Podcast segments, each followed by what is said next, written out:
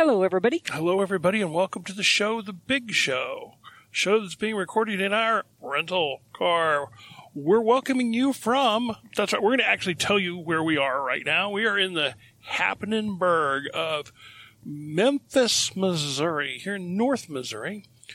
We're on our way from somewhere to somewhere else, and we decided to go a little out of our way to take a picture in Memphis because I didn't have a picture of what I wanted a picture of, and it's located in Memphis, Missouri. In his It's new a, home. it's a town that we get through from time to time.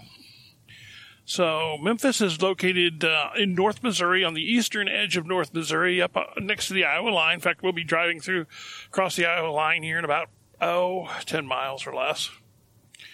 So, welcome to the show. What what is it we're we're talking about today? Well, today is the Memorial Day podcast edition, and it goes along with the article that we have written for Memorial Day. And if you are a person who just listens to our podcast and doesn't go to the website all the time, I highly recommend you go see this one. Because you need to see the pictures of what we're talking about. And we're going to talk about something that's kind of near and dear to our heart. And it's not directly related to Memorial Day, but in the other sense, it really is. And so, I'm Salty. And I'm Spice. Shall we just jump right into it? Sure. Okay. I tell the story in the, on the in the article, but I'll go ahead and tell it here too. Many years ago, many, many, many years ago, I make no secret about the fact that I have worked in the news business for many years. And one of the things, even though I was not really working in a situation that covered Scotland County, um, I did have somebody who, who's told me about this really poignant and interesting war memorial in Scotland County. Middle of nowhere, Scotland County. Yeah, the guy told me, he said, now I'm going to have to give you directions because you'll never find it. Um, and I'm like, okay. And he's like, okay, you got to go to this road, you got to go down that road, and you want to make sure it hasn't been raining or you'll get stuck. You know, that's what everybody always tells, especially if you come from the south. Don't come from the south to where that thing was sitting. You will get stuck.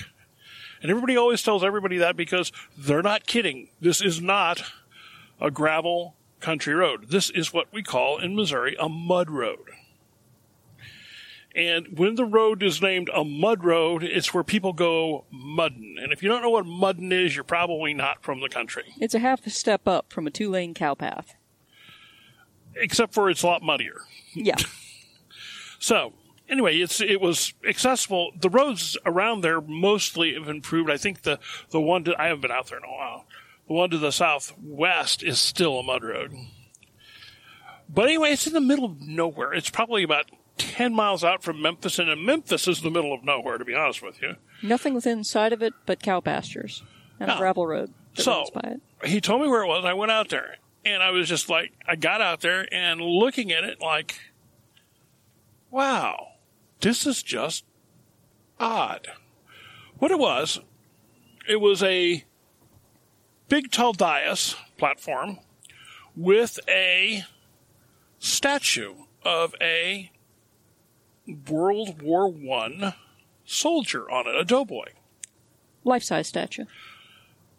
and but it's I- it's hard to to explain how in the middle of nowhere this is. Okay, this is a, a war memorial, a memorial to this particular soldier and others from Scotland County, just uh, sitting beside a random gravel road. What's the story behind this? Well, it turns out this story is well known by the locals. He was called the soldier in the field. And he literally sat next to a cattle lot. and there were fields all around him. And the. It wasn't just that the, this was sitting out there, but it was the inscription that was written by his obviously devastated mother. That is just so moving. You could tell by the words she wrote that she was not an educated woman. You can tell by the words that she wrote she was a heartbroken woman. Her son had gone off to war like so many other so many other people did. Her son's name was Purnell Batts Barnett. And Purnell didn't even make it to Europe. He didn't make it past Fort Riley, Kansas, which is which was a training ground for the World War One soldiers. What happened is in, the in the 19, early 1917, you know, we got involved in the war, we being America, and we had no standing army of, of any size at all. So they had to bring in all these, these farm boys from all over the country. All of these kids had never, you know, Purnell had gone to a little rural school in Scotland County, little tiny rural school. You know, he'd never been in a group of people bigger than his church. You know, the number of people that would fit in his church. Now, he may have, I don't know, he may have gone to the, the county fair and seen a thousand people. But that would have been it. And he and all these other boys from all across the country, and they were all all boys. You know, they were. It was And not a. they were mostly farm boys because we were mostly a rural rural nation at the time.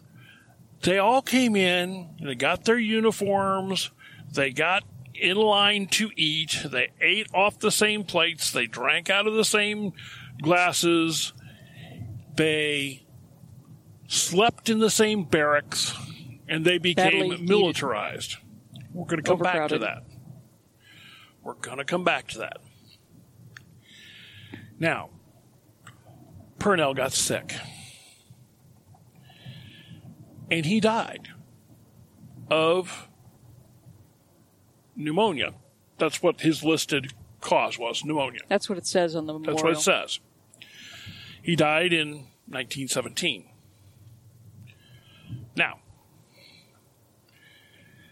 one of the things that people don't teach very often about war is that, in general, at least up until the very, very modern age when sulfa drugs have become much more I think it was Available? World War II. World War II, sulfa drugs. Yes. more people, and in many cases, multiple times more people, died in the war from everything else but battle injuries Disease. disease, famine, uh, bad water, you name it. Uh, they died from injury while they were being forcefully relocated. Um, some of them were put in extermination camps. I mean, frankly, a lot of people died in concentration camps from uh, the Civil War on up. Even though they were called prison camps in the Civil War, that's what they were, was a concentration camp. And then you get into the, the actual real first killer concentration camps in the modern era. And no, it wasn't the Nazis, it was the British that did it during the Boer War. So you got all this. And a lot more people died first from, you know, camp illnesses Even a lot more soldiers died. Many more soldiers died. diseases. Know, like in the. World War or in the Civil War, you know, you always read the the, the desperate, horrible um, toll Slaughter. taken at places like Shiloh and Gettysburg and Chickamauga and uh, you know, Petersburg. All these names. they don't hold a candle to what yellow fever did. No, yellow fever and uh, dysentery. You know how many soldiers in the history of this world have been killed by dysentery? Well, it's a lot more than the people who've been killed by bullets or spears or arrows. And why is that? Well, almost all of it had to do with two things hygiene and a lack of ways to stop infection. But not all, because there is some other stuff that comes in. And one of those interesting twists, one of the really big killers of American soldiers, and in fact, a lot of other people, in World War One didn't have all that much to do directly with the war. And that was the quote unquote Spanish flu. Now, obviously, it did in the sense that how it started and how it got a hold of the population was directly related to the fact that it got into a high concentration situation in the military. So it did have to do with the war. But, The Spanish lost a whole lot of people to it in 1918, right. Which is why it got called Spanish, flu. But it wasn't the Spanish flu. Didn't start So, there. what has all this got to do with anything?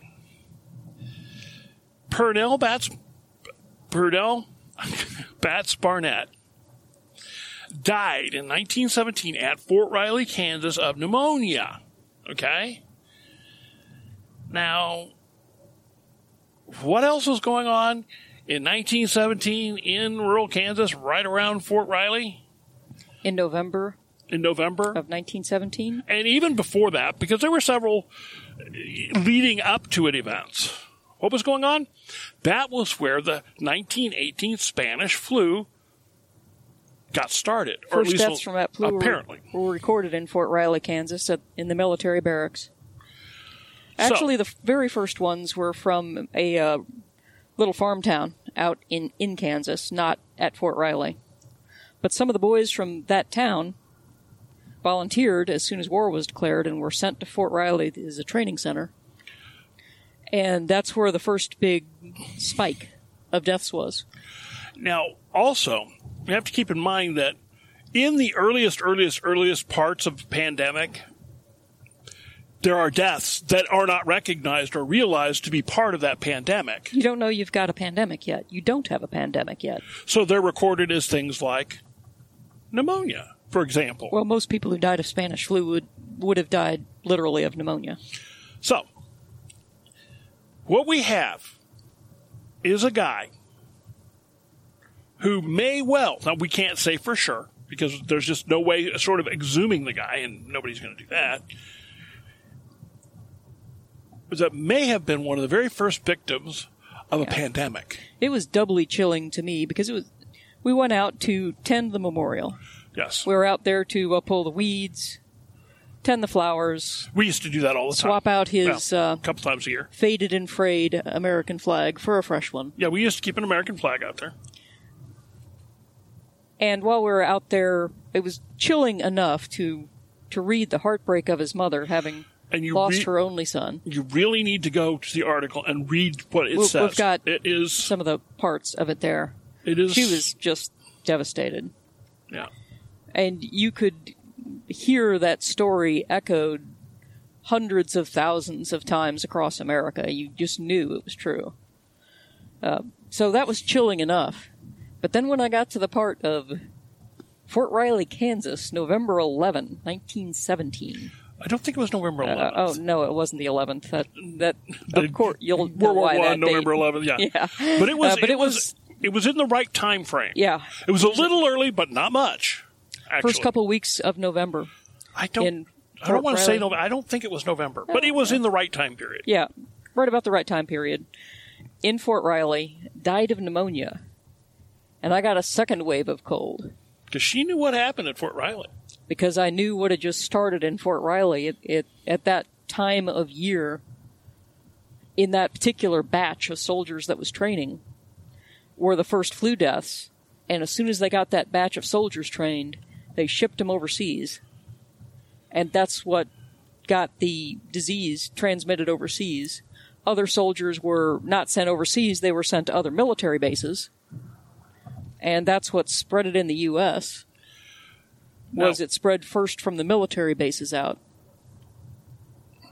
And he was one of the first. I have seen estimates of a quarter of a million or uh, 250 million people dying of that. Yeah, it's untold millions. Nobody really knows Uh, any idea. Yeah, I've seen wildly varying estimates, but it was certainly millions of millions. I mean, And it went was- through China. It went through India. Yeah, that's why And nobody who knows? really I knows. mean, it went through Russia. they didn't keep records like that. But we lost a whole lot of people. It went in, a- through Africa. in short periods of time. And it was one of those diseases that Uh, Purnell was probably the prime stereotypical person to die from Spanish flu Okay. because he was 26 years old, and he was 21, 20 something. uh, maybe I did the math wrong, but anyway, he was a young old. man, and he was obviously in good health, or they wouldn't have accepted him. And young adults in good health had the highest death rate from that flu. Okay, now we have to stop and give you a. Okay, so really put this together for us. Why why are you saying all this stuff? Okay, what I'm saying is we have seen the concrete evidence of what a pandemic does to a family. And that is what is on this memorial. It is a war memorial, and it's a mor- memorial to, ha- to the destruction of a family because of a pandemic. We have seen a pandemic that is um, as virulent as you can imagine, rightly feared, happening in modern times starting in America. And we also know, because we uh, know these things, one of us is a scientist, one of us is a historian, we know that this is the type of situation that we think is most likely to cause a massive disruption. This is what we prep for, among other things. Among the the big catastrophic events, I consider it absolutely to be the most likely, because flu mutations like that have come up repeatedly in the past. This wasn't the first one, and it hasn't been the last one. Okay, let's walk through.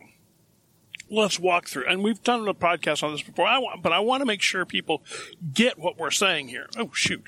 I want to make sure she doesn't pull out in front of me. Um, I want to make sure people get what we're saying here. So, would you walk people through the 1918 flu, which I think is a perfect example of what can happen, with the biggest exception being it could now happen much faster because of international uh, travel in hours. Influenza, everybody knows about, and most of the, it's an upper respiratory viral infection, mostly, and most of the time, it causes some illness, and then you get over it, and then you're immune to that particular strain for the rest of your life. Some of the most susceptible, usually the very old and the very young, and those who otherwise have very bad immune systems, will uh, die of secondary infections related to the to the uh, virus. But it's you they're usually not a high mortality thing and they they come around and a lot of people get them and it's a disruption but it's not catastrophic.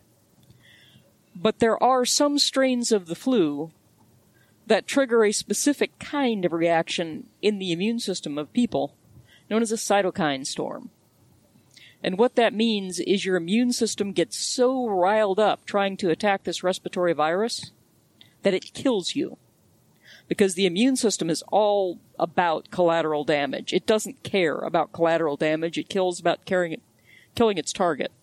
And if you get the immune system cranked up too high, the collateral damage very literally kills you. And if it's a respiratory infection, it kills you mostly by filling your lungs with fluid, so you don't get good gas exchange and you die of pneumonia. And the people who have the best immune systems are the most likely to die from that sort of flu which is why young and healthy adults have the highest mortality rates from these cytokine storm flus. So how do you get them? Well, waterfowl carry influenza viruses, pigs carry influenza viruses, people carry influenza viruses. Uh, these viruses can be passed back and forth among the species, and these viruses can trade genes with each other. And when they trade genes and mutate, you can combine characteristics of different strains. Okay, briefly, I want to stop and and say now people will mock this. People who don't know what they're talking about will mock this. People who don't know what they're talking about will say, "Ha ha, they talked about that before and it never happened." But Yeah, words like bird flu and SARS. swine flu hey, this is a real deal here.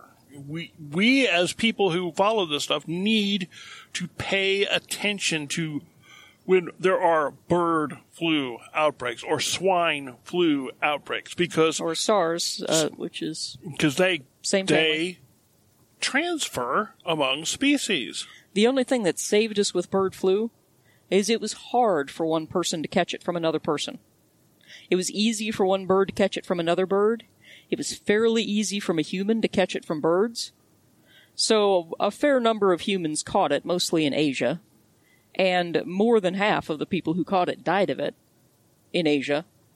But it was hard to transmit from one person to another because it lacked that last genetic mutation that makes it easy to transfer it in coughs. But what is it that, that flu viruses do better than anything? They mutate and combine characteristics.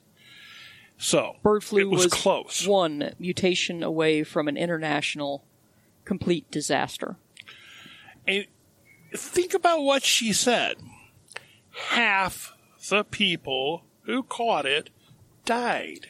A lot of them died even with the best medical care available. Think about that for a minute. You realize what that would do? Will do. Because it will, it will happen at some point in time. Another one of these pandemics is going to get out. They've happened throughout human history, and there's no reason to think they won't happen again. Unless we do get a universal flu vaccine done. But we don't have one now. And then there'll still be people who won't take it because Yeah, but if you get enough people vaccinated, it's less of a disaster. And besides, if they're vaccinated, the, the people who are vaccinated the people who are not going to not going to die. So yeah, there's that. It's kind of a Yeah. self fulfilling thing. Uh, but if you play Russian roulette enough, you will land on the chamber with the bullet in it. And if you reco- recombine enough viral traits, you will get one that has the correct set of traits to be disastrously bad to the human population. And this is what happened back in 1918 with this flu. Not only did it do it, but then it got into a population that had a dysphoria that got there and then went poof all over the place. First, worldwide. Like, say, you know, people do on airplanes every day today. Yeah, like people do on airplanes, like people do on cruise ships, like people do on subways, on trains, people do at ball games, people do at concerts. This could get out. I'm not trying to scare anybody. I'm just saying when you are considering your preps, I think it's wise to consider really taking a look at your pandemic preps. I think that's a wise look. That's a wise thought. So, you know, you can do what Not you only want. your preps, but your plans. Yeah, it's, it's as of the much about the problem is- plans as anything. I mean, because you know, the the only real true way to not get sick from something like this is isolation. Is to not be exposed to it while it's out there. It is not the killer combination of traits if it's a strain that a lot of people who are currently alive have already seen because they've got some immunity to it and they're not likely to have that cytokine storm reaction to it. It's only the killer combination if it's got if it's hard for the immune system to uh, attack it and if it passes easily from person to person and if it triggers a cytokine storm. That's the killer combo. Not only you know, not only should you make plans for your family, but if you have a business, you need to make plans for your business. You need to understand how you're going to have a business continuity during a time when you can't actually open an office. and when you're going to pull the plug on how uh, how much you interact with people and when you interact with people. I can almost I am not a big government conspiracy person. I, don't have a lot of trust for the government, but I'm also not one who's pointing out giant conspiracies every day of the week. And when she says doesn't have a lot of trust, she means absolutely no trust. I trust them to behave the way people with too much power and not enough accountability tend to behave in large groups, Yes. just badly. Uh, so yeah, but nevertheless, uh, when this kind of thing starts, one of the things governments are going to want to do is reduce panic, because that's always their first response. We don't want people to panic. Panic is bad. And Uh, yeah, is bad. Panic is bad. Panic can kill you. But in the process, you can stifle the flow of information enough so people don't have a clear picture of what's going on. And that lets diseases get a foothold better. Uh, that's one of the reasons why the CDC is publishing a morbidity and mortality report every week that talks about what diseases are killing people where. But I do not assume that that's going to be accurate and reflective if we have a serious situation like that. No, because there's And too much people- political situation. I mean, and, Yeah. You know, sure, they'll, I think it's going to be ex- as accurate as it could possibly be about who's, you know, what diseases are ravaging Mozambique at the moment or Sudan. Absolutely. But about the USA in a pandemic situation, forget about it. I do believe they'd be working their tails off to limit the amount of damage that's being done. I absolutely believe that. Yeah. But their information, But somebody will say, oh, we can't let this out. It will do horrible things to the economy. And they're right. It would it do would horrible do absolutely things to the economy. it would be terrible. and they'll be so the economy. focused on that short-term harm to the economy that they underweight the long-term harm. They they won't want to believe the long-term harm, and so they'll see that as a reason to stifle the information. Okay, that was part one of the, the lesson I wanted to to preach in the podcast. Part two is very similarly themed, but what we're wanting to do here is to take a event that happened in history recognize it for what it was and learn from history.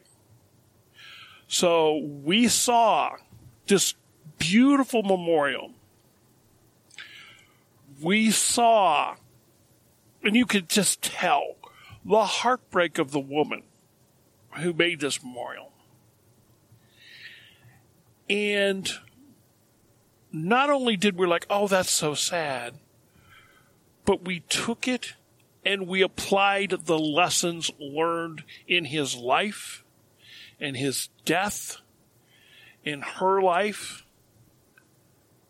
to our current situation, to where we are now. We applied the knowledge. We took a And look that's, at that's what we need to do from history. how the historical situation was like current conditions and how it was unlike current conditions, And, and what role do those changes play in the likelihood of another occurrence. People who don't like history and people who don't understand why history is important. I'm a historian, okay? I admit it. But people who don't like it and don't think it's important, that's because you've been exposed to it a bunch of really bad history, to be frank. Um, she is not a historian. She didn't really care for history all that much. I mean, she was not like a history hater, but she didn't care for. But True. once she started seeing history in a, it's kind of hard to describe, but in a Concepts, not names and dates. Thank you.